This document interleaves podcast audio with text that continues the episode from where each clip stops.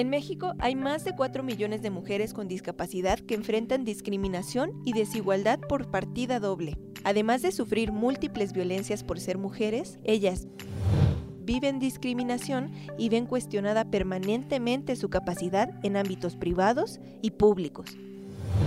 No cuentan con igualdad de oportunidades de participación comunitaria y política.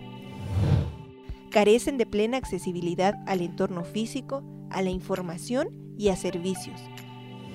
Suelen ser responsables no solo de su cuidado, sino también del de otros.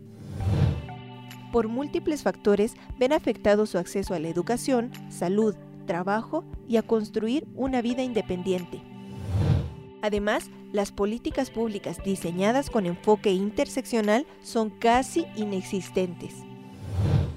Las mujeres con discapacidad han sido tan invisibilizadas que no existen datos claros sobre las violencias y violaciones a derechos a los que se enfrentan.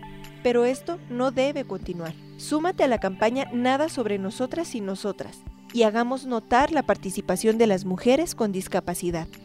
Encuéntranos en nuestras redes sociales como Documenta AC.